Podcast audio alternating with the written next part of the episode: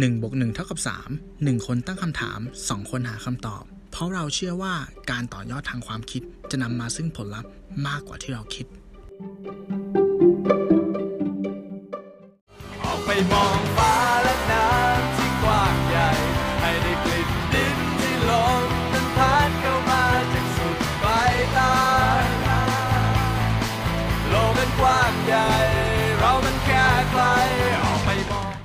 1บวก1เท่ากับ3 Podcast EP ที่ 64 Mountain or the Sea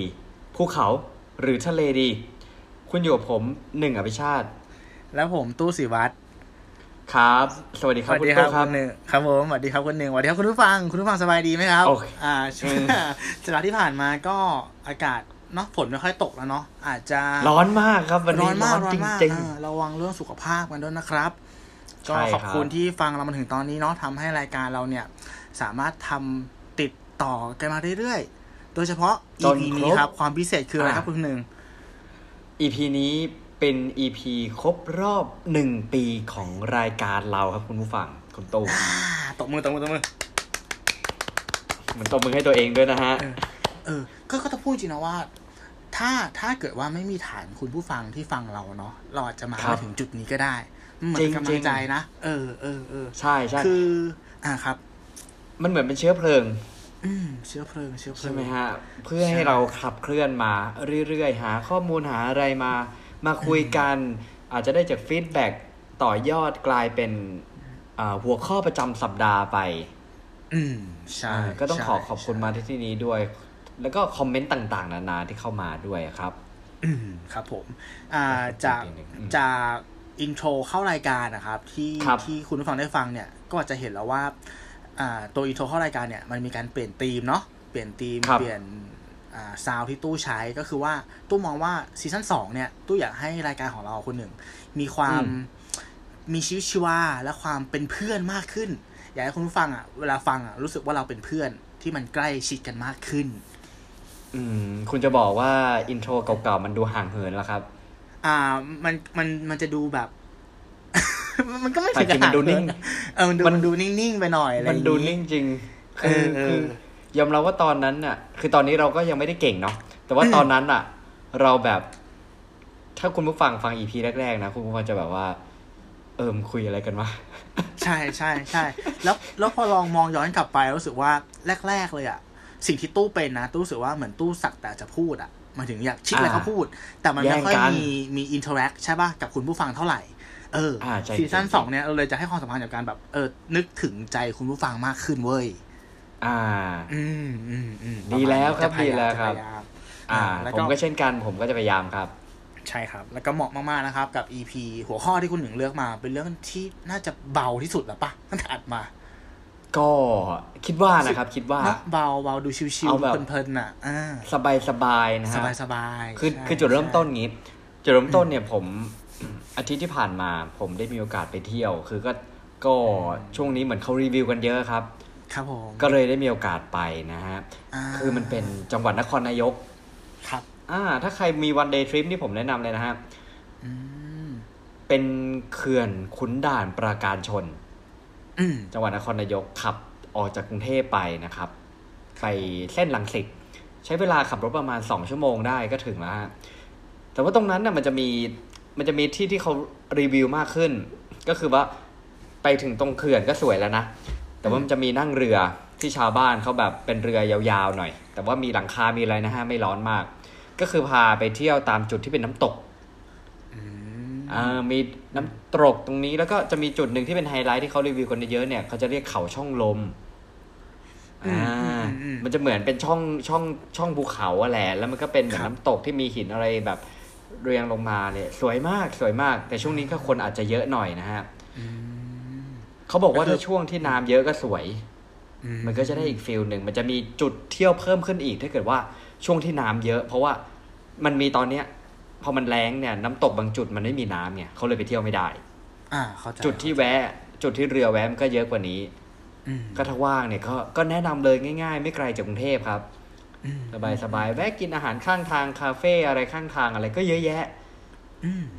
นะฮะก็เลยเป็นที่มาว่า เออ พอเราได้ เราได้กลับไปเที่ยวแล้วเนี่ย เราก็เลยกลับมาถามตัวเองว่าเฮ้ยมันมีที่เที่ยว ที่ผ่านมาที่เราเคยไปเที่ยวเนี่ยมันมีหลายรูปแบบเลยนะ แต่ว่าที่หลักๆที่เราจะคิดถึงเนี่ยอืมมันก็จะแบ่งเป็นแผ่น A กับแผ่น B นะฮะ เวลาคุยกับเพื่อนเนี่ยเฮ้ยมึงจะไปภูเขา หรือมึงจะไปทะเลอืมใช่ใช่ใช่ไหมใช่เออเป็นคำถามแล้วภาพในหัวมันจะชัดเจน อืมอืมใช่ ว่าของที่จะต้องเตรียมไป มันจะเป็นยังไงช่วงฤดูกาลที่จะไปมันเป็นยังไงการเดินทางจะเป็นแบบไหน ความสะดวกสบายเป็นยังไง อืม อ่าผมก็เลยอยากจะถาอยากจะถามมุตู้ว่า ส่วนตัวของมุตู้เนี่ย ชอบไปทะเลหรือภูเขามากกว่ากันฮะ อืมโอเค ถ้าถามตัวผมเนาะก็ค่อนข้างครับไบแอสแหละอาจจะเพราะว่าเราเราเติบโตในจังหวัดที่มันอยู่ติดทะเลด้วยก็คือศรีราชาอ่านะครับครับเรารู้สึกว่ามันมันไม่เชิงว่าตอนแรกเราไม่รู้นะ แต่เพราะว่าเราอยู่กับมันมาเนี่ย แล้วตอนเราครับเป็นเด็กอะ่ะ การจะไปเที่ยวอะ่ะ มันก็ไปไหนไกลไม่ได้นะเพราะเงินไม่มีใช่ปะ มันก็จะวนกันอยู่แถวนั้นนะก็เที่ยวพัทยาเที่ยวบางแสนหรือไกลสุดก็คือเกาะสีชัง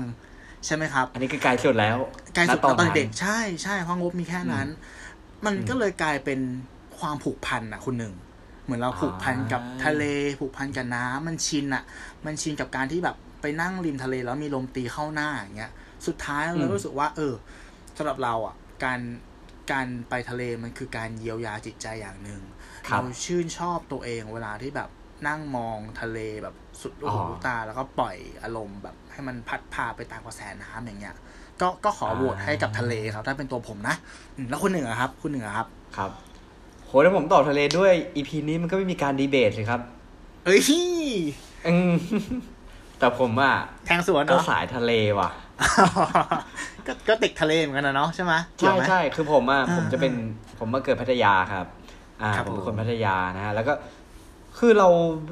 มันก็จะมีคนถามที่ว่า เอ้ย แบบอยู่ตั้งแต่เกิดอยู่กับทะเลตั้งแต่เกิดแบบทำไมถึงยังเลือกที่เวลาไปเที่ยวก็ยังจะไปทะเลอะไรเงี้ย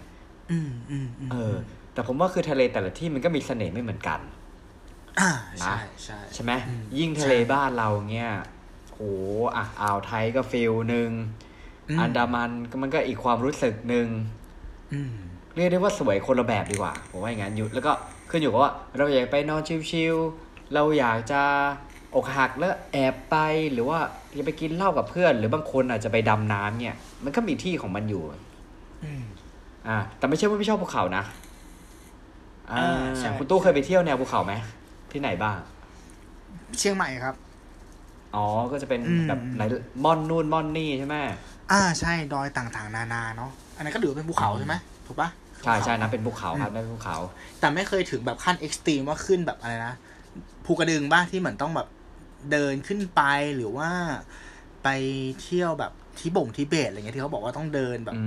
มเป็นเป็นสัป Trekking ดาห์สัปดา Trekking ห์อ่าเทรคกิ้งเออใช่ใช่ไม่เคย trekking ครับผมอ่าเออใช่ใช่เอ้ยแต่มีเพื่อนผมติดการการเที่ยวอย่างนั้นมากนะครับเขาบอกว่ามันได้อยู่กับตัวเอง อืมอืมอืมอืมใช่ เพราะอ่าเพราะว่าอันเนี้ยผมอืมเสริมนิดนึงที่ผมหาข้อมูลมาเนี่ยเขาบอกครับกันนะว่า เชื่อไหมว่าการค้นหาข้อมูลส่วนใหญ่เนี่ยเขามักจะผูกว่าผูกว่า การที่เราเลือกไปทะเลหรือว่าไปภูเขาเนี่ยครับภูเขาอะมักจะเป็นออปชันของ introvert คือคนที่ชอบเก็บตัวอ๋อเหรอ ใช่ใช่เอ้ยผมรู้ส่วนใหม่ทะเลเนี่ย ทะเลเนี่ยจะเป็นออปชันของ extrovert หรือคนที่ชอบสังคม อือืมมซึ่งซึ่งที่ผมโดยลองวิเคโดยราะห์ส่วนนะใหญ่ใช่ไหมโดยส่วนใหญ่โดยสส่วนใหญ่ถิติ ถ้าอืมถ้าคำว่าภูเขานะ ผมนึกถึงถึงภูเขาแบบแบบเทคกิ้งอะคนหนึ่ง มันเป็นอื มมันเป็นกิจกรรมที่เหมือนไปได้น้อยคนเนาะใช่ปะแล้วมันก็ไม่ค่อยมีสิ่งเราเท่าไหร่ ผมมองอย่างนั้นนะมันคือกิจกรรมที่ทำเพื่อหลีกหนีจากจากความเป็นเมืองอะอ่าใช่ไหมอ่า ส่วนใช่การไปใช่เที่ยวใช่ทะเลเนี่ย มันเป็นกิจกรรมที่เหมือนกับว่า ง่ายเขาว่า นัดเจอเพื่อนก็ไปไหน ไปทะเล ไปเฮฮาปาร์ตี้สบายๆนั่งเล่นกีตาร์ใช่ปะกินดื่มอ่าใช่ใช่กินอาหารทะเลเนาะมันก็เออ ก็ก็ดูสมเหตุสมผลเหมือนกันนะจะว่าไป อืม เออจริงอืมๆนี่เห็นด้วยเห็นด้วยอืมอืมนั่นแหละครับโอเคผมก็เลย topic ที่ผมเตรียมมาเนี่ยบางทีคือคือคือเราก็ไม่เข้าใจนะว่าทำไมเราไปทะเลแล้วเราถึงรู้สึกดีอืมเราอาจจะคิดว่าเป็นเรื่องของความรู้สึกอ่าแต่พอเห็นข้อมูลที่ผมหามาวันเนี้ยเฮ้ยมันกลับกลายเป็นเรื่องของวิทยาศาสตร์ มันเป็นเรื่องจริงเหขรอองฮอร์โมนในสมอง ใช่อืมอืมแล้วสุดท้ายคือมันก็เอ็นอัพด้วยการที่ว่า อ๋อ ที่เรารู้สึกดี ตอนไปทะเล เพราะอย่างนี้นี่เองอ่าอ่าผมเอาห้าเหตุผลมาฝากกันนะครับ ลองดูว่ามันมีอะไรที่ตรงกับเราหรือเปล่าอืมข้อมูลตรงนี้นะฮะ ขออนุญาตอ้างอิงมาจากเว็บไซต์ ชื่อว่า campus-star.com นะฮะ ในโหมดของ lifestyle ครับห้าบทแรกมาดูอันแรกก่อนดีกว่า อันแรกเขาเรียกว่าพลังแห่งสายน้ำอย่างที่เรารู้เนี่ยน้ำเนี่ยนอกจากจะให้ความชุ่มชื่นแก่เราแล้วนะฮะ จริงๆอะมันยังทำให้เรารู้สึกสงบผ่อนคลายได้มากขึ้น เพราะว่าตามทฤษฎีเขาเรียกว่าทฤษฎี blue mind blue ฟ้านะฮะ mind คือ M I N D เขาบอกว่าเมื่อเราอยู่ใกล้กับน้ำเนี่ย ไม่ว่าจะอยู่บนน้ำในน้ำหรือใต้น้ำเนี่ย สมองของเราครับ จะหลั่งสารโดปามีน เซโรโทนิน และออกซิโทซิน ซึ่งมันมีอิทธิพลในการทำงานของสมอง มันทำให้จิตใจเราเนี่ย สงบคลายเครียด ลดระดับคอร์ติซอลหรือว่าที่เราเรียกว่าฮอร์โมนแห่งความเครียดอ่าบางคนก็อาจจะชอบแบบดำน้ำเนี่ยอืมจริงดำน้ำผมว่ามันเป็น activity introvert นะเว้ยเนี่ยมันเออจะมี sub sub sub ใช่ไหมอ่าใช่ใช่ใช่ใช่ขึ้นอยู่กับเรามองมุมไหน กิจกรรมอะไรมากกว่านะผมว่านะอ่าจริงมาดูอันที่สองดีกว่า อันที่สองเขาบอกแสงแดดอุ่นๆ ไม่รู้บ้านเรามันเรียกอุ่นได้หรือเปล่านะ แต่ว่าอืม ลองดูแล้วกันนะครับทะเลกับแสงแดดเรารู้อยู่แล้วมันเป็นของคู่กันนะ แล้วแสงแดดอะถ้าแสงแดดที่อุ่นๆแล้วจะเป็นแสงแดดยามเช้านะครับ มันจะกระตุ้นให้ร่างกายเรารู้อยู่แล้วว่าผลิตวิตามินดี และสารเซโรโทนินนะฮะเท่ากับสารแห่งความสุขนั่นเอง เราจึงรู้สึกผ่อนคลายรู้สึกดี จากการศึกษาเนี่ยพบว่าสมองเนี่ยจะหลั่งสารเซโรโทนินออกมา ในวันที่มีแสงแดดเนี่ยมากกว่าวันที่ฟ้าครึ้ม มหาวิทยาลัยเวียนนานะครับ แห่งประเทศออสเตรียเนี่ย เปิดเผยว่าแสงแดดน่ะสามารถช่วยให้คนล้มเลิกความคิดที่จะฆ่าตัวตายได้ด้วยนะ ซึ่งหากเรารู้ตัวตั้งแต่เนิ่นเนี่ย ให้เราออกไปข้างนอก และร่างกายได้รับแสงแดดเป็นประจำเราอาจจะเคยได้ยินเนี่ยนะฮะที่ประเทศที่แบบเหมือนประเทศที่เป็นเมืองหนาวอะ่ะอืมเออ คนอะมีโอกาสที่จะเศร้าได้มากกว่า สังเกตไหม อ่าอ่าอ่าอ่าใช่ใช่อ่าใช่ประเทศที่แบบกว่าพระอาทิตย์จะขึ้น หรือว่าแบบช่วงเวลาของกลารกลางวันเนี่ยมันสั้นมาก ๆ เนี่ยฮะอืมมันก็จะดูสลืมสลือนะผมว่ามันจะทำดูหมองหมองๆเศร้าๆเนาะอืมซึ่งผมว่าอันเนี้ยมันมีผลกับฮอร์โมนนะครับ อันที่สามสีฟ้าของน้ำทะเลนะฮะการที่เราได้เห็นที่โล่งๆสีฟ้าเนี่ยจริง ๆ มันทำให้เรารู้สึกผ่อนคลาย จากการที่เขาศึกษาประชากร ในเมืองเวลลิงตันประเทศนิวซีแลนด์เนี่ยพบว่ายิ่งได้เห็นหรืออยู่ที่โล่งสีฟ้าหรือเรียกว่า blue space อะมากเท่าไหร่สุขภาพจิตเราจะยิ่งดีมากขึ้น และยังพบว่าคนส่วนใหญ่ทั้งหญิงและชายเนี่ยชื่นชอบสีฟ้าหรือสีน้ำเงินมากกว่าสีอื่น ๆ อีกด้วยนะครับ ไม่แน่อันนี้มันจะอาจจะเป็นเหตุผลหนึ่งที่เวลาเราดู การเอาแบบโลโก้ อย่างสมมติบอก Facebook เนี่ย พอเราเห็นเนี่ย ผมว่าลองคิดจินตนาจินตนาการ Facebook โลโก้เป็นสีแดงอะ่ะคุณรู้สึกว่าคุณอยากเล่นมันไหมอยากเปิดเผยข้อมูลไหมเป็นมิตรไหมอืมผมว่าเรื่องเนี้ยมันมีผล ครับอืมนะฮะอันที่สี่กลินไอทะเลกลินไอทะเลเนี่ย จะมีประจุลบในอากาศมาก ซึ่งไอประจุลบไฟฟ้าโทษนะฮะประจุไฟฟ้าลบเนี่ย ที่อยู่ในกลิ่นไอจากท้องทะเลเนี่ยมันจะซึมเข้าสู่กระแสเลือดเราได้ และสุดท้ายมันทำให้สมองเราหลั่งสารเซโรโทนินทำให้รู้สึกสงบผ่อนคลาย และอันสุดท้ายอันที่ห้านะครับเสียงคลื่นทะเล เพราะอะไร เพราะเสียงคลื่นทะเลอะมันเป็นเสียงคลื่นที่เราคาดเดาได้เว้ยเป็นรูปแบบที่คาดเดาได้ โทนเสียงจะอยู่ปานกลางถึงต่ำทำให้เรารู้สึกปลอดภัย บางคนบอกว่าเสียงทะเลเนี่ยให้ความรู้สึกเหมือนตอนอยู่ในท้องแม่เลยทีเดียว เออผมก็เลยคิดว่าอันนี้เนี่ยมันเลยเป็นอย่างหนึ่งที่เสียงทะเลมักถูกนำไปรวมในพวกแอสเมอร์ใช่ปะ asthma ที่มันเป็นเสียงอ่าแบบใช่ใช่เสียงที่ทำให้เราผ่อนคลายเสียงฝนใช่ไหมตก เอออ่าเสียงอะไรที่แบบว่าทำให้เราผ่อนคลายทำให้เราอืมแบบนอนหลับทำอะไรอะคนก็เลยบอกว่าบางทีการแค่ไปนอนฟังเสียงคลื่นเฉยๆมันก็ทำให้เรารู้สึกดีแล้วอืมฉันจะพาเธอไปอะนั่นแหละฮะ อ่าอ่าอันนี้แหละ คือห้าเหตุผลที่ว่าทำไมอืมเราถึงไปทะเลแล้วเราถึงรู้สึกดี จริงๆมันมีอืมเหตุผลเนี่ยรองรับอยู่ครับคุณผู้ฟังครับผม ครับผม ตรงเนี้ยผมหาเหมือนกันคนหนึ่งเกี่ยวกับทฤษฎีอ่าเหรอบูมายเนี่ยแหละใช่แต่ผมหาในอ่าเชิงของวิวัฒนาการโอเคอะอะเรื่องแรกก่อนที่เขาบอกว่าเสียงของทะเลใช่ไหมมันครับเป็นเสียงที่มันเอออาจจะเพราะว่ามันเป็นเสียงที่คอนโทรลได้ก็จริง ๆ แหละ มันเลยทำให้เรารู้สึกสบายใจอืมจริงเพราะว่าการที่เราใช้ชีวิตอยู่ในเมืองเนี่ยอะ มันมีเสียงที่ควบคุมไม่ได้เยอะมากๆเลยนะ ใกล้ตัวสุดก็คือจริงๆไอ้มือถือนั่นแหละใช่ปะอยู่ดีก็เด้งมืออถือยู่ดีก็เด้งอืมเออแล้วไลน์ทุกเสียงที่มันอืมควบคุมไม่ได้ มันคือครับ distraction ถูกไหมจริงเหมือนมันจริงเหมือนลยสิ่งที่เข้ามาแทรกการทำงานของสมองเราตลอดเวลา ดังนั้นเสียงทะเลอะมันเลยเหมือนเป็นขั้วตรงข้ามของเสียงในเมืองเลยด้วยซ้ำเพราะเป็นสิ่งที่เหมือนเรารู้ว่าใช่ใช่เออ อะไรมันจะเกิดอะไรมันจะมา มันจะตกกระทบตอนไหน ถูกปะอ่า มันทำให้เรารู้สึกอ่าผ่อนคลายอืมอืมเขาบอกว่าจริง ๆ แล้วไอ้ความ ความความที่รู้สึกสบายอกสบายใจเวลาเราเห็นทะเลเนี่ย มันเกิดตั้งแต่สมัยเราเป็นลิงแล้วแหละ เพราะว่าเขาบอกว่าส่วนหนึ่งเลยนะ ที่เราวิวัฒนาการจนขนในลำตัวเราน้อยลงครับ เพราะว่าเราต้องใช้ชีวิตอยู่ใกล้กับแหล่งน้ำอันเนี้ยผมอืมผมไม่ชัวร์นะแต่อาจจะหมายถึงว่าแบบ การที่อยู่ใกล้น้ำเนี่ย บางทีเรื่องของอุณหภูมิเนาะอะไรประมาณเนี้ยอาจจะแบบว่าอืมมีความชื้นมีความร้อนเลยทำให้การที่เราผลัดขนเนี่ย น่าจะเวิร์กกว่าอ่าการที่มีขน อ่าอ่าเออ ไม่เคยคิดใช่ถึไหมงเรื่องนี้เลยอืมอืม อืมแปดสิบเปอร์เซ็นของประชากรโลกคนหนึ่ง ใช้ชีวิตอยู่ใกล้กับมหาสมุทรทะเลสาบ หรือแม่น้ำเนี่ย ภายในระยะหกสิบไมล์หมายความว่าอะไร การตั้งรกรากอะ่ะ มันจะเกิดขึ้นจากจุดที่ใกล้แม่น้ำที่สุดเสมอ ถูกไหมอือืมเพราะน้ำก็คือคือส่วนหนึ่งชีวิตที่คือชีวิตอ๋อถูกปะอะมันคืออ่ามันคือชีวิตอ่าถูกปะเราต้องกินเราต้องดื่ม น้ำอ่าอ่าคือแหล่งหาอาหาร น้ำอืมคือรากฐานของเกษตรกรรมปศุสัตว์ อุตสาหกรรม ทุกอย่างครับที่เราใช้ในชีวิตอะมันมีน้อืมำเป็นปัจจัยสำคัญ อันหนึ่งอืมเสมอ ดังนั้นอ่พอเราเจอกับมวลน้ำปริมาณมากเนี่ย มันรู้สึกเหมือนกับว่า อันนั้นมันคือสิ่งที่ที่ให้ชีวิตเราอะเนาะอ่าแล้วมันก็เลยเป็นเหตุผลว่าหลาย ๆ ครั้ง ไม่รู้คุณหนึ่งเคยเป็นหรือคุณผู้ฟังเคยเป็นไหมถ้าเรานั่งเงียบ ๆ อยู่ริมน้ำเนี่ย เราจะรู้สึกว่าเราเป็นส่วนหนึ่งกับมันอะได้ง่ายอืมอืมมเอออมผมว่าตรงเนี้ยแหละเออมันมันมันฝังอยู่ในยีนเราเว้ยว่าเรามีความผูกพันกับมันมาตั้งแต่แบบ ตั้งแต่เราเป็นอะมีบ้าในน้ำเราด้วยซ้ำถูกปะ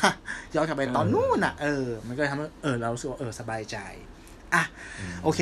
พอพูดถึงประเด็นเนี้ย ตอนแรกอะครับที่ผมฟังหัวข้อแล้วผมผมเชียร์น้ำเนี่ย ผมก็ไม่อยากจะไบแอสเพราะว่าผมมาเกิดมากับจังหวัดติดน้ำเนาะก็เลยไปลองหาข้อมูลมาว่า เออ จริง ๆแล้ว คนไทยเนี่ย อืมถ้าโหวตอะเขานิยมไปที่ไหนมากกว่ากัน ผมพยายามอ่าหาผลโหวตอะ จากหลายๆแหล่ง แล้วมาทำค่ากลางไว้คนหนึ่งโอ้โหอะจริงจังเราให้ใช่เราให้คนหนึ่งกับคุณผู้ฟังลองเดาดูว่า อัตราส่วนระหว่างการเลือกไปทะเลกับภูเขาอะอยู่ที่เท่าไหร่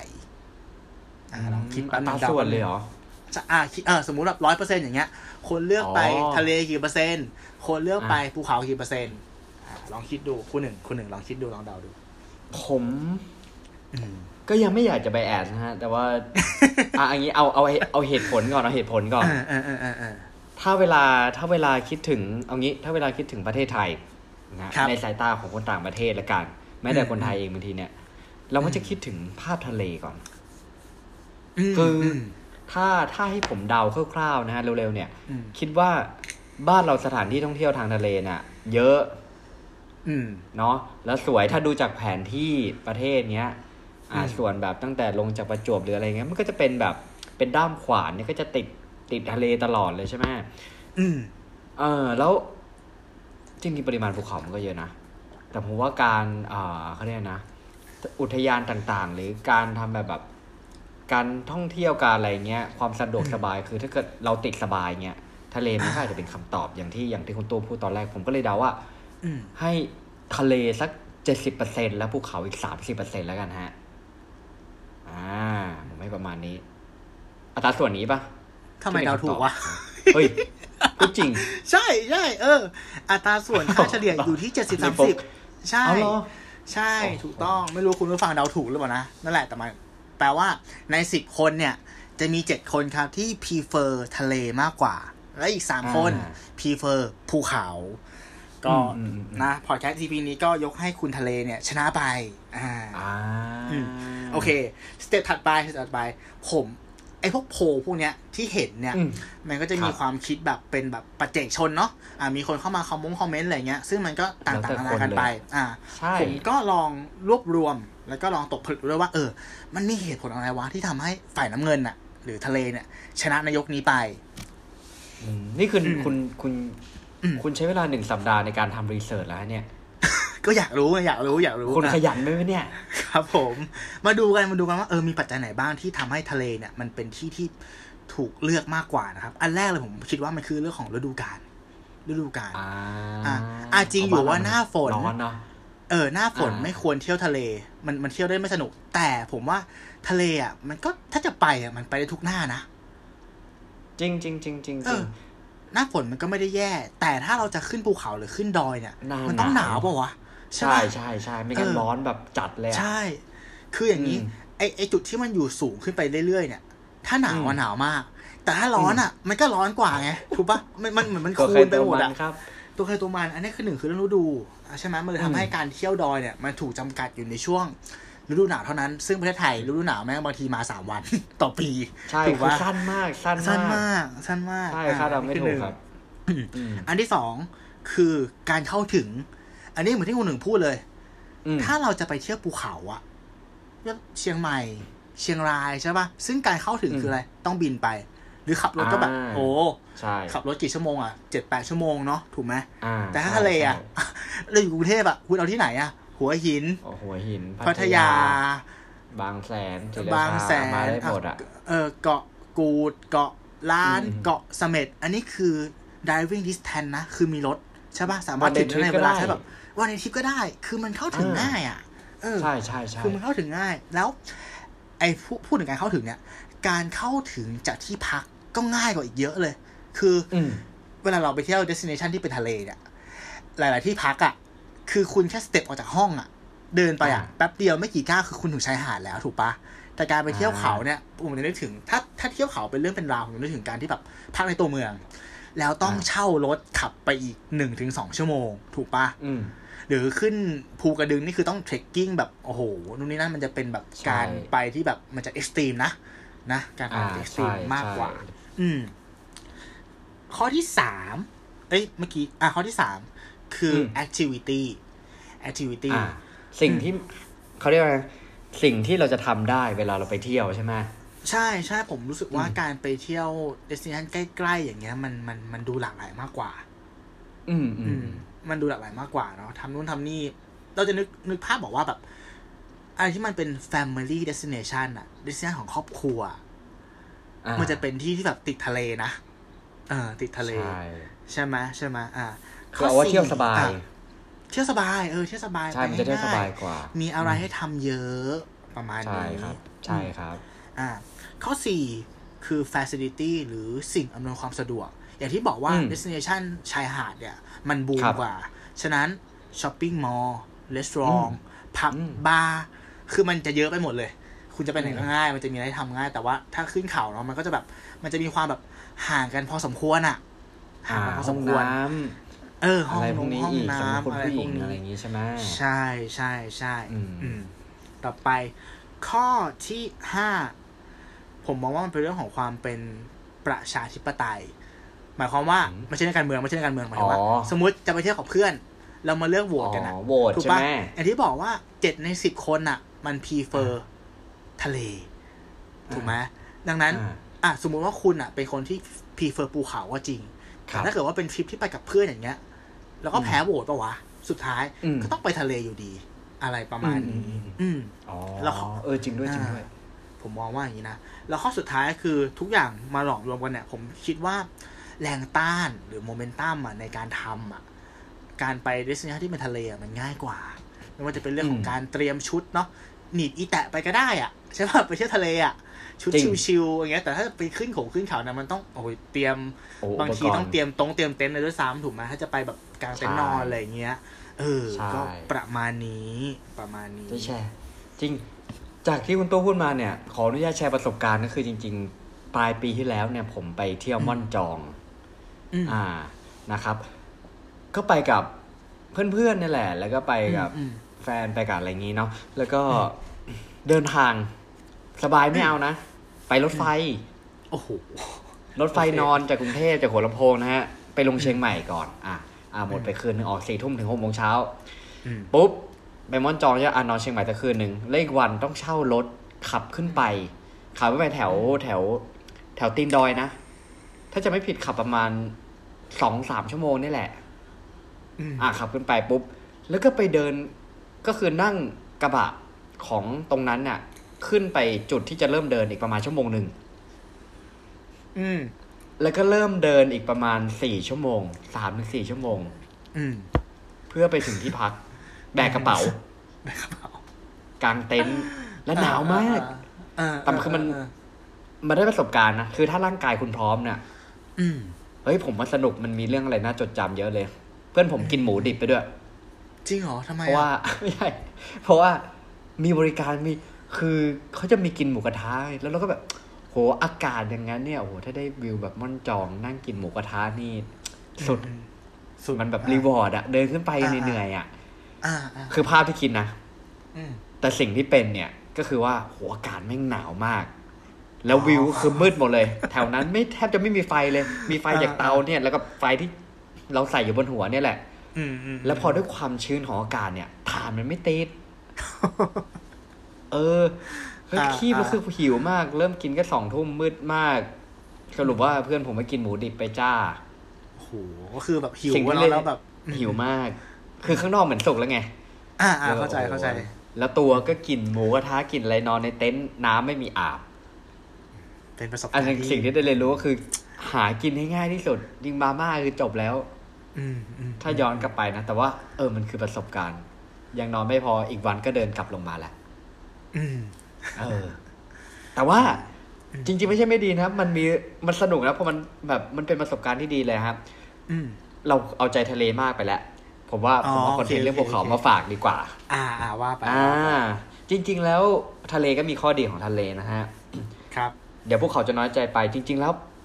มันก็มีเรื่องราวพลังแห่งป่าเขา เหตุผลที่เราควรหนีกลับไปสู่ธรรมชาตินะ topic นี้ขออนุญาตอ้างอิงจากเว็บไซต์ของทาง Line นะ Line Today ครับเป็นน่าสนใจดี ตามที่คุณแม็กเจนมานะบอกว่าถ้าเราเหนื่อยล้าเนี่ยให้เดินเข้าป่า จริง ๆ นะฮะ มันเป็นเรื่องจริง ข้อแรกคืออะไรข้อแรกเขาบอกว่า ยิ่งอยู่ใกล้ยิ่งดีอืมอยู่ใกล้ยังไง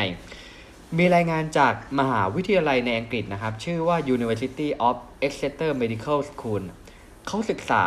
คนเมืองประมาณ 1 0,000 คน แล้วพบว่า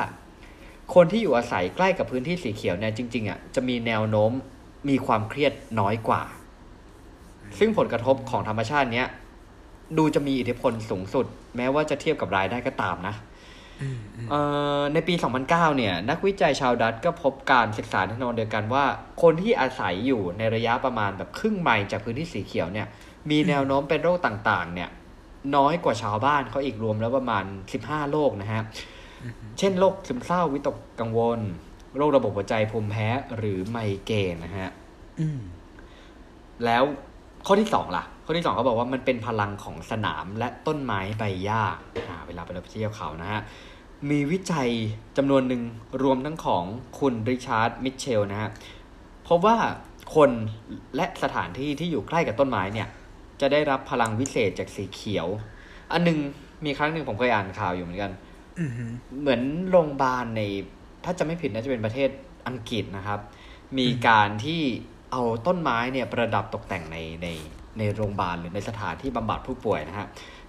คือเขาบอกว่ามันช่วยเยียวยาจริง ๆเว้ยอืมเออทำให้คนเนี่ย ผ่อนคลายมีความสงบมากขึ้นอืมอืมแล้วก็อ่าสมมติคนที่อยู่ในย่านพื้นที่สีเขียวเยอะๆเนี่ย จะเกิดความรุนแรงน้อยกว่าอืม เออนะฮะเพราะมันน่าจะเยียวยาจิตใจไปด้วยมอันที่สามฮะ เราไปอาบป่าเพื่อฟื้นฟูยังไงเอ่ย ในปี 1982 นะฮะ ที่ญี่ปุ่นเนี่ย มีการส่งเสริมกิจกรรมเข้าไปซึมซับป่า อย่างจริงจังนะครับ หรือเขาเรียกว่า forest bathing bathing ที่แปลว่าอาบน้ำเนี่ยนะครับ ภาษาญี่ปุ่นเรียกว่าชินรินโยกุ มันเป็นเวลาเพื่อการส่งเสริมคุณภาพชีวิต ให้กลับไปแบบชมนกชมไม้ เหมือนเป็นกิจกรรมประจำชาติที่แบบส่งผลต่อต่อความเป็นอยู่ที่ดีอะเนาะอืมแล้วคือเขาไม่ได้ประกาศขึ้นมาลอยๆด้วยนะ คือเขาทุ่มงบตอนนั้นในยประมาณ4ล้านเหรียญสหรัฐ เพื่อศึกษาผลกระทบเชิงบวกของธรรมชาติที่มีต่อมนุษย์ด้วย นอกเหนือจากนี้นะฮะ อากาศและกลิ่นของป่าเนี่ย อันประกอบขึ้นด้วยต้นไม้ใหญ่ พืชผักผลไม้ต่าง ๆ เนี่ยมันจะปล่อยน้ำมันหอมออกมา เขาเรียกว่าไฟโตไซต์ ซึ่งไอไฟไฟโตไซต์เนี่ยในป่าเนี่ยมันจะมีสูงมีเยอะเนาะอืมทำให้อากาศในป่าเนี่ย มันสดชื่น แล้วมีคุณภาพที่ดีกว่าอากาศทั่วไปนะครับอืมเราอะถ้าเราไปหายใจเอาอากาศดีๆเข้าไปเยอะๆเนี่ย มันจะช่วยอ่าเพิ่มภูมิคุ้มกันของเราด้วยอืมแล้วก็ทำให้แบบฮอร์โมนความเครียดลดลงอัตราการเต้นของหัวใจช้าลงความดันโลหิตต่ำลง คือมันดีกว่า ถ้าเทียบกับคนที่อยู่ในเมืองอ่า ใช่ไหมอืมอืมอืมก็คือไม่แปลกใจที่ว่าถ้าคอนโดผมว่าเพราะคอนโดไหนที่อยู่ในกรุงเทพแล้วมันใกล้พื้นที่สีเขียวเนี่ย ราคาอย่างโหดเลยนะอ่าเพราะมันดูเป็นใช่เป็นจุดที่คุณภาพชีวิตดีๆคุณลองไปดูดูแบบในส่วนของหลังสวนอะพื้นโอ้ที่โหอะโหสวยมาก ใช่ใช่ใช่ใช่ แต่ว่าก็ต้องแลกกับคุณภาพชีวิตกับราคาที่ต้องจ่าย ใช่จะพูดอย่างนี้ว่าพื้นที่สีเขียวในกรุงเทพเนี่ยมันเหมือนโอเอซิสกลางทะเลทรายอะอย่างนั้นเลยจริงๆ ถูกป่ะอืมมันน้อยเหรอ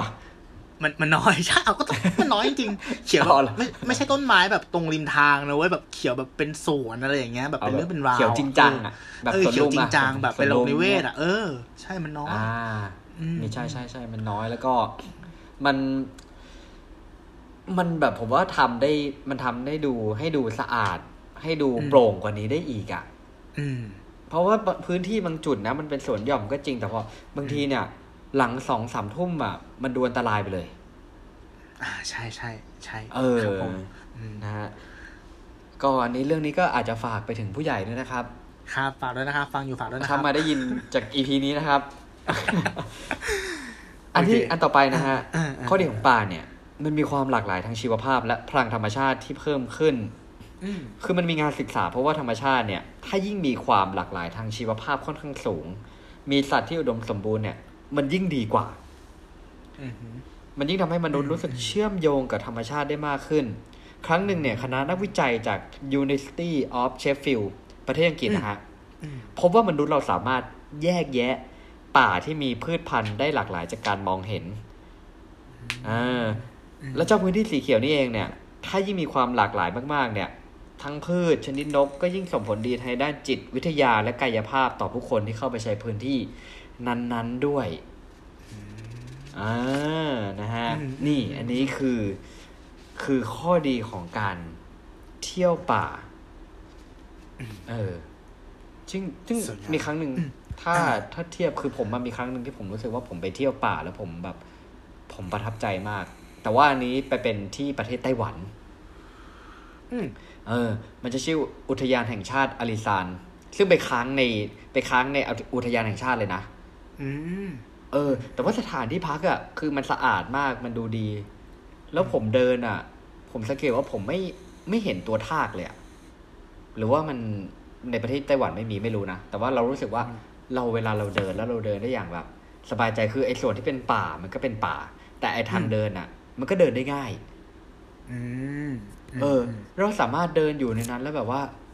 แล้วอากาศก็ดีอากาศจะแบบออกเย็นๆชื้นๆเรารู้สึกว่า เออ พอเรามาอ่านคอนเทนต์ตรงนี้ที่ผมเพิ่งพูดไปเนี่ย เออ เราถึงได้มารีมายตัวเองว่า อ๋อ ที่ตอนนั้นเรารู้สึกอย่างเงี้ย เพราะมันอาจจะเป็นเพราะแบบจากเหตุผลที่กล่าวอ้างไปถึงตรงนี้ก็ได้ อืม เออ ซึ่งมันรู้สึกดีจริง ๆ แล้วมันแบบ มันเหมือนได้ชาร์จแบตจริงอืมๆ เออนั่นแหละฮะมือถือเรายังชาร์จทุกวันเลยทำไมชีวิตเราเนี่ย ถึงจะชาร์จไม่ได้บ้างง่าครับผมครับผมมาแล้วก็ทำงานต่อไปครับครับผมทำงานต่อไปพูดเสร็จแล้วก็ทำงานต่อไปครับ อ่า โอเค ของคุณตู้อ่าหมดแล้วใช่ไหมโอเคโอเคมีอะอะผมหมดแล้วต่อไปผขมองหมผดมแล้วเนี่เหยตุผลผมครับ ก็ผมมีไอ้นี่มาสแตทเกี่ยวกับการท่องเที่ยวมาแชร์ให้เป็นความรู้อ่าสแตทที่น่าสนใจครับอันนี้เอามาจากเว็บไซต์อ่า bltbangkok.com ครับ มันเป็นสแตทที่เขาพูดถึงคนเมืองคนกรุงเทพนั่นแหละ ที่อ่ามีต่อการท่องเที่ยวในประเทศนะครับ ครับ โอเค ข้อแรกเลย วิธีการใช้เงินของคนกรุง เกี่ยวกับการไปเที่ยวเนี่ยเจ็ดสิบสี่เปอร์เซ็นครับ จะเป็นการวางแผนล่วงหน้า ส่วนอีกยี่สิบหกเปอร์เซ็นเนี่ย อยากไปก็ไป เหมือนปุ๊บปั๊บไปเลย ประมาณนี้ อือืมมอันนี้ไม่รู้ว่าโถืมันเยสะท้อนควางแผสะท้อนสะท้อนถึงไอันนี้ไหมสะท้อนถึงความมั่งคั่งปะหมายถึงว่าคนที่ต้องวางแผนแปลว่า มันก็ต้องมีการจัดการเงินเนาะอาจจะเป็นชนชั้นกลางอะไรอย่างงี้ปะเกี่ยวไหมอ่า จริง ๆ ผมว่าไม่จำเป็น ไม่จำเป็นเนาะเพราะว่าอืมผมว่ายิ่งวางแผนนะแสดงว่ายิ่งประหยัด ยิ่งประหยัดใช่ไหมเป็นนิสัยที่ดีเออใช่คำนี้แล้วกัน อ่าใช่ใช่เป็นเป็นนิสัยนิสัยที่ดีเพราะว่าดีเราจะได้ดูว่า เอ้ย โปรตัวแต่ก่อนแต่ก่อนเนี่ยตัวโปรอืมตั๋วเครื่องบินมาเนี่ยเฮ้ยต้องรีบกดอะแสดงว่าคุณมันคือมันจะมีช่วงหนึ่งครับ ผมจะไม่ผิดคือ มันจะมีการรีวิวสถานที่ท่องเที่ยวที่บอกว่า ไปที่นี่กี่วัน อ่าสองวันอือฮึไอสองคืนสามวันในงบไม่ถึงหมื่นบาทอืมันจะมีอะไรอย่างเงี้ยโผล่มาอืมอืมขึ้นมาอืมซึ่งผมว่าไอการที่เราจะใช้ชีวิตในข้อจำกัดในจำนวนเงินพวกนั้นได้เนี่ย เท่ากับอ่ามันเป็นการวางแผนที่ดีพอ อืมเออแต่ว่ามันอาจจะแลกมากับประสบการณ์บางอย่างที่มันอาจจะขาดหายไป คุณอาจจะต้องกินแบบอดๆอยากๆบ้างหรืออะไรก็ว่านไปก็ขึ้นอยู่กับไลฟ์สไตล์ของแต่ละคนนะฮะ ครับผมอืมโอเค ต่อไปครับ ช่วงเวลาที่ชอบท่องเที่ยว อันนี้ก็ใกล้เคียงกันนะเขาบอกว่า60%เนี่ย ก็วางแผนช่องท่องเที่ยวในช่วงเทศกาลวันหยุด ส่วนอีก40%จะวางแผนท่องเที่ยวช่วงนอกเทศกาลวันหยุด ก็คือหลีกหนีอืมความวุ่นวายนะครับอืมไอ้40%เนี่ยจะเป็น introvert ปะแบบไม่ชอบอะไรวุ่นวายวุ่นวายก็แบบอะให้เขาไปเที่ยวกันก่อนแล้วค่อยไปอีกทีหนึ่งอะไรประมาณนี้นะครับอาจจะเป็นไปได้อาจจะเป็นไปได้หรือว่าอ่าถ้าเทียบอัตราส่วนคนที่ทำงานที่มีวันหยุดแน่นอน กับอืมคนที่สามารถเลือกวันหยุดเองได้ด้วยก็อาจจะมีผลนะเออเออเออ you get the point ใช่ใช่อ่าใช่ใช่ครับ อืมวิธีวางแผนการท่องเที่ยวประมาณ 40%ครับ จะไปท่องเที่ยวพร้อมครอบครัว ก็คือรอว่างพร้อมกัน อีกประมาณ 30%ก็คือท่องเที่ยวช่วงเทศกาลอืมอืมแล้วก็มีประมาณ 15%นะที่วางแผนท่องเที่ยวเนี่ยข้ามปีเลย แล้วก็อีกประมาณโอ้8%ท่องเที่ยวเพราะเป็นช่วงที่มีโปรโมชั่นแรงอืมอืมเอ๊ะแปลกเนาะโปรแรงแต่ว่าทำไมถึงหรือว่าโปรเขาให้จำกัดๆก็ไม่รู้เหมือนกันนะครับผม อ่าอ่าโอเค แรงจูงใจในการท่องเที่ยว อันดับหนึ่งครับเลยครับเก้าสิบสามเปอร์เซ็นไปท่องเที่ยวเพราะอยากพักผ่อน ก็คือการชาร์จแบตนั่นแหละทำงานเหนื่อยๆเนาะอ่าพักผ่อนอ๋อแน่นอนยี่แน่สิบนอนใช่ยี่สิบสองเปอร์เซ็นไปเพื่อเปิดประสบการณ์ใหม่อืมๆอืมแล้วก็ใกล้เคียงกันเลยยี่สิบเอ็ดเปอร์เซ็นไปเพื่อได้ใช้เวลาร่วมกับผู้อื่น อืมอ่าฮันนีมูน อันนี้คือ ฮันนีมูนฮันนีมูรวมนไหมฮันนีมูนก็ก็รวมนะอ่าก็รวมก็รวมก็รวม อ่า ระยะเวลาในการท่องเที่ยวครับเก้าเปอร์เซ็นเท่านั้นนะ ที่ไปเช้ากับเย็นอะหนึ่งวันหนึ่งวัน ประมาณใช่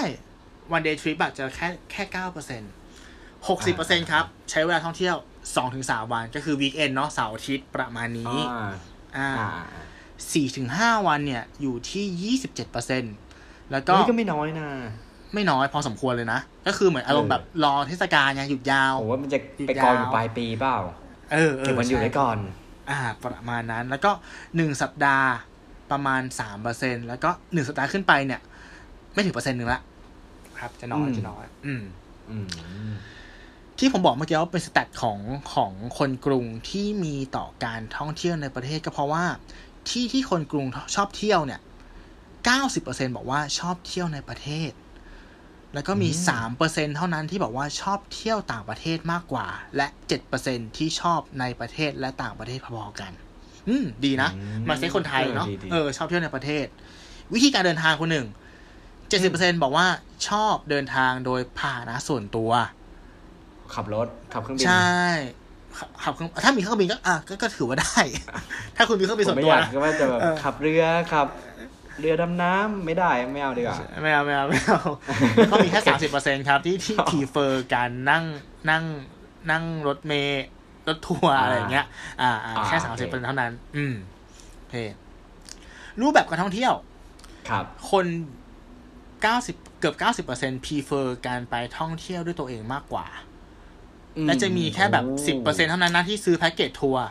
อาจจะเพราะมันเป็นในประเทศปะมันหาข้อมูลอะยุคยุคสมัยด้วยทุกวันเนี้ยคือจะไปไหนอะ มันหาข้อมูลได้ง่ายนะในตามใช่พวกใช่ใช่ป่ะการที่มีอินเทอร์เน็ตในการที่เราสามารถ search ได้ การที่เรามีสมาร์ทโฟน คืออืมแต่ก่อน ผมว่าไอ้ไอ้ช่วงที่มีอินเทอร์เน็ตเข้ามา เราอาจจะต้องอ่าเตรียมข้อมูลตั้งแต่อยู่ที่บ้าน เพราะมีคอมพิวเตอร์ไงมเห็นปะใช่ใช่ใช่แต่ใช่พอตอนนี้เนี่ย มันมีคือผมยังทันนะ ภาพที่ผมเห็นก็คือผมนั่งหลังรถ แล้วแม่ผมมากางแผนที่ทางหลวง โอ้โห เออเออเออเออเออก็แต่ก่อนไม่มี Google Map ไง อ่าใช่ใช่ใช่ใช่ไหมเอออเราจินตนาการภาพของความลำบากการท่องคือมันเป็นเสน่ห์แหละ แต่ว่าถ้ามองในแง่ของตอนเนี้ย เรารู้สึกว่าโหถ้าให้เรากลับไปทำอย่างนั้นอะ มันเป็นมันเป็นความยากลำบากมากเลยนะใช่บางทีเราไม่รู้ว่าตอนนี้เราอยู่ตรงไหนอะใช่ไหมเราต้องมาดูเส้นทางหลวงเส้นแบบแผนที่แบบกว้างๆกลางพับไปพับมาอะไรเงี้ยอืม แล้วผมว่าไอ้สแตทเปอร์เซ็นต์ตรงเนี้ยครับคุณตู้อืมอนาคตอะผมว่ามันก็จะค่อยมีแนวโน้มที่มันอาจจะค่อยๆถ่างไปอีก เพราะว่าอืมเหมือนคนแบบยิ่งเข้าถึงข้อมูลอินเทอร์เน็ตได้มากขึ้น หาข้อมูลใช่เองได้มากขึ้นใช่ใช่จับทริปเองได้มากขึ้นเนี่ยอืมคนที่เป็นไกด์นำเที่ยวเนี่ย ผมว่ามันก็จะค่อนข้างแบบความสำคัญอาจจะลดน้อยลงก็เป็นได้นะเห็นด้วยเห็นด้วย เออ ใช่ใช่นั่นแหละฮะพฤติกรรมคนเปลี่ยน เพราะเพื่อนผมที่ใช่เป็นไกด์เขาก็พูดเหมือนกันว่าพฤติกรรมลูกค้าเริ่มเปลี่ยนละอืมอือืมครับผม โอเคครับถัดไปครับ สถานที่ที่ชอบไปเที่ยวมากที่สุด อันดับอืมหนึ่งเลย80%ก็คือหัวข้อนี้เลยครับ สถานที่ท่องเที่ยวตามธรรมชาติ ทะเลภูเขาน้ำตกนั่นเอง อ๋อ รวม80%รวมใช่ไหมรวมรวมรวมครับ อีก10%แหล่งท่องเที่ยวที่มีแหล่งช้อปปิ้งอ่าอื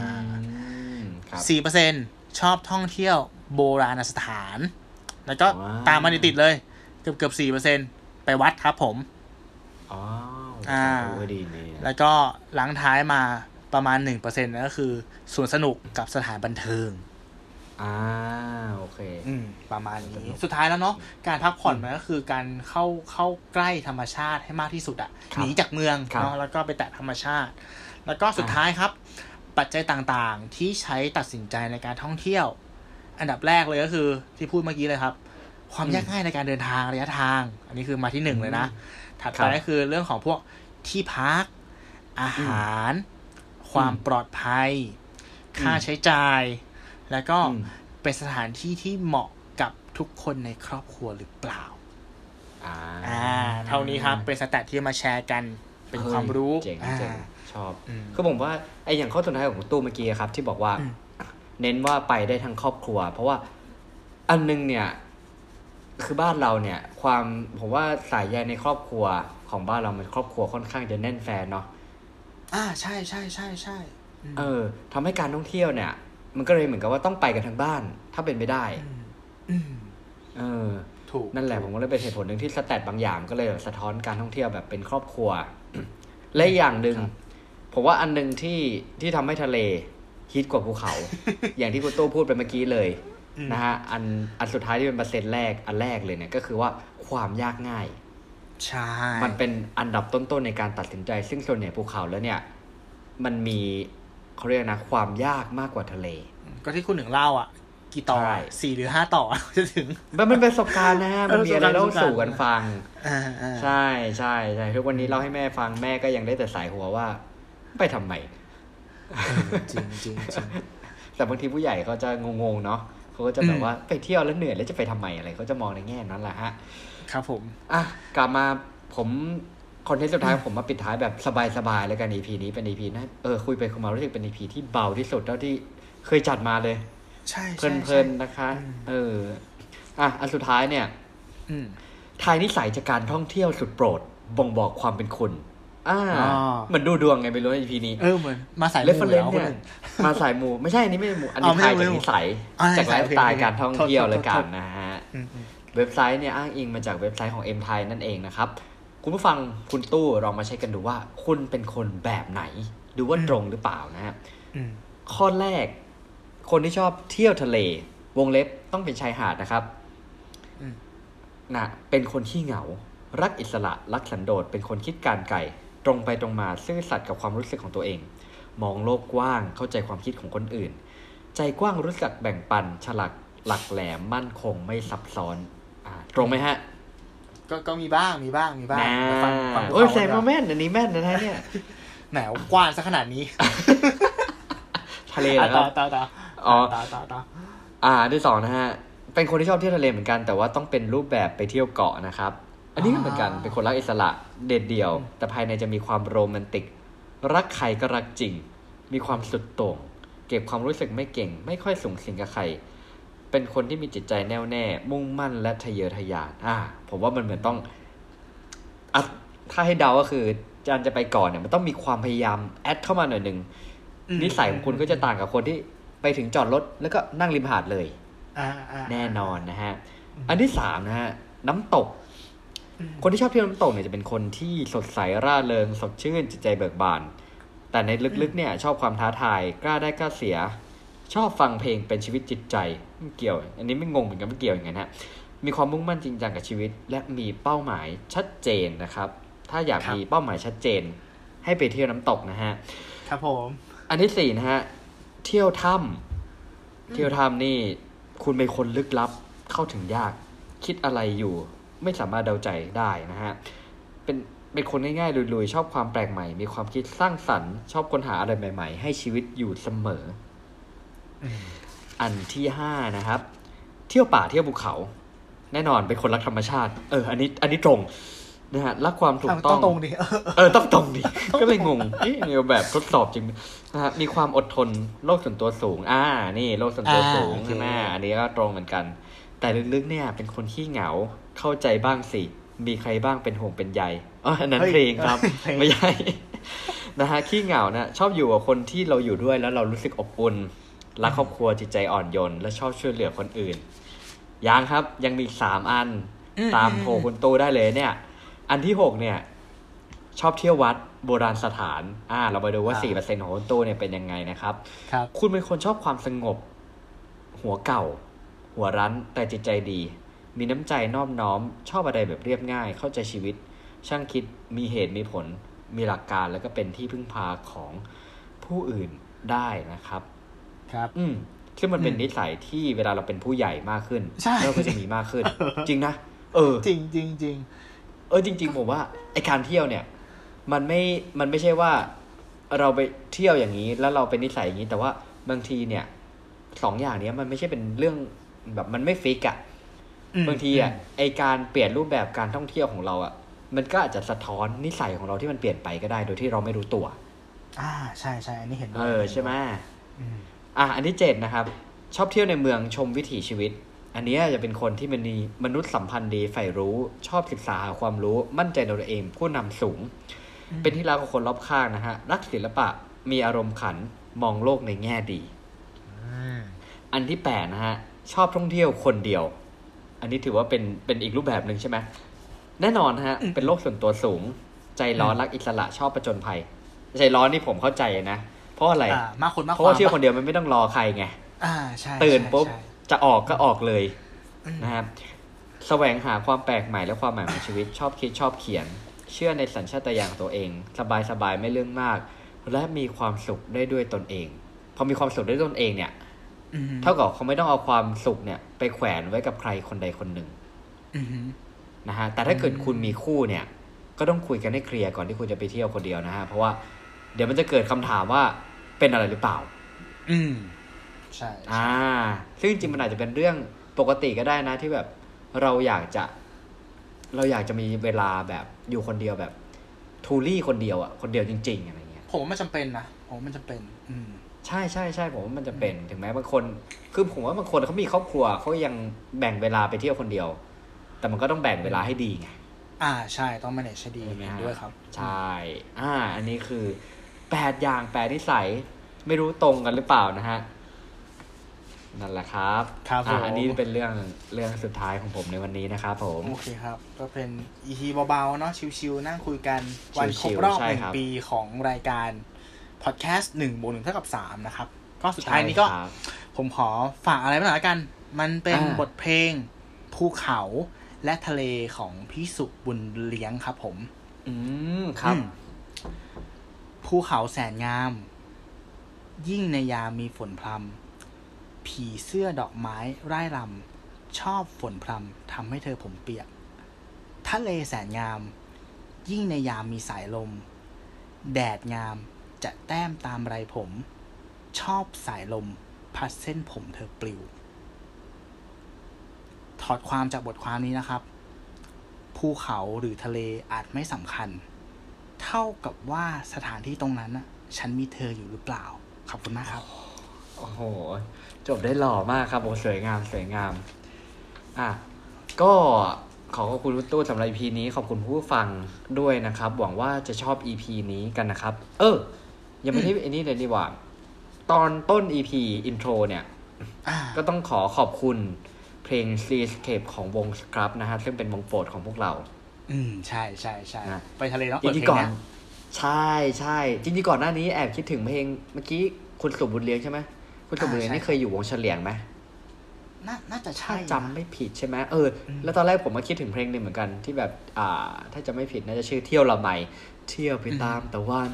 บุกบันไปตามลม สนุกสุขสมอ่าหัวใจไงเออ อันนี้ อันนี้ก็เป็นอีกเพลงหนึ่งที่เวลาไปเที่ยวเนี่ย ผมคิดว่ารุ่นรุ่นแบบรุ่นพ่อเราเนี่ยเขาน่าจะเปิดเพลงนี้ รุ่นเราเปิดซีเคไป อ่าใช่ใช่ใช่อ่าคนละเจนคนละเจนอืมจะเป็นฟิลประมาณนี้นะครับครับ ก็หวังว่าจะชอบกันให้พีนี้ ไม่ว่าจะชอบเที่ยวทะเลหรือภูเขา ก็ขอให้เที่ยวอย่างมีความสุขแล้วกันนะครับอ่าสำหรับ EP อื่น ๆ ของ1นึ่งบนหนึ่งทสามพอดแคสต์แล้วก็ตัวเราที่ดูพอดแคสต์นะคะคุณผู้ฟังสามารถติดตาม รับชมรับฟังได้ทุกช่องทางที่ฟังพอดแคสต์ไม่ว่าจะเป็น YouTube Spotify Anchor Podbean นะครับ Apple Podcast ด้วยแล้วก็ ติดต่อสื่อสารกันได้นะฮะทางหน้าเพจของเรา1บน1เท่ากับ3 Podcast ทาง Facebook หรือว่าใน b l o g d i t ก็ได้นะครับ ถ้ามี EP ไหนน่าสนใจก็แจ้งมาได้เออท็อปิกไหนน่าสนใจแจ้งมาได้เออหรือมีประสบการณ์ในการเที่ยวทะเลภูเขาอะไรน่าสนใจสนุกสนุกๆก็มาแชร์กันได้นะครับสำหรับ EP นี้ผมอภิชาติ ผมตู้สิวัตรครับ สวัสดีครับครับ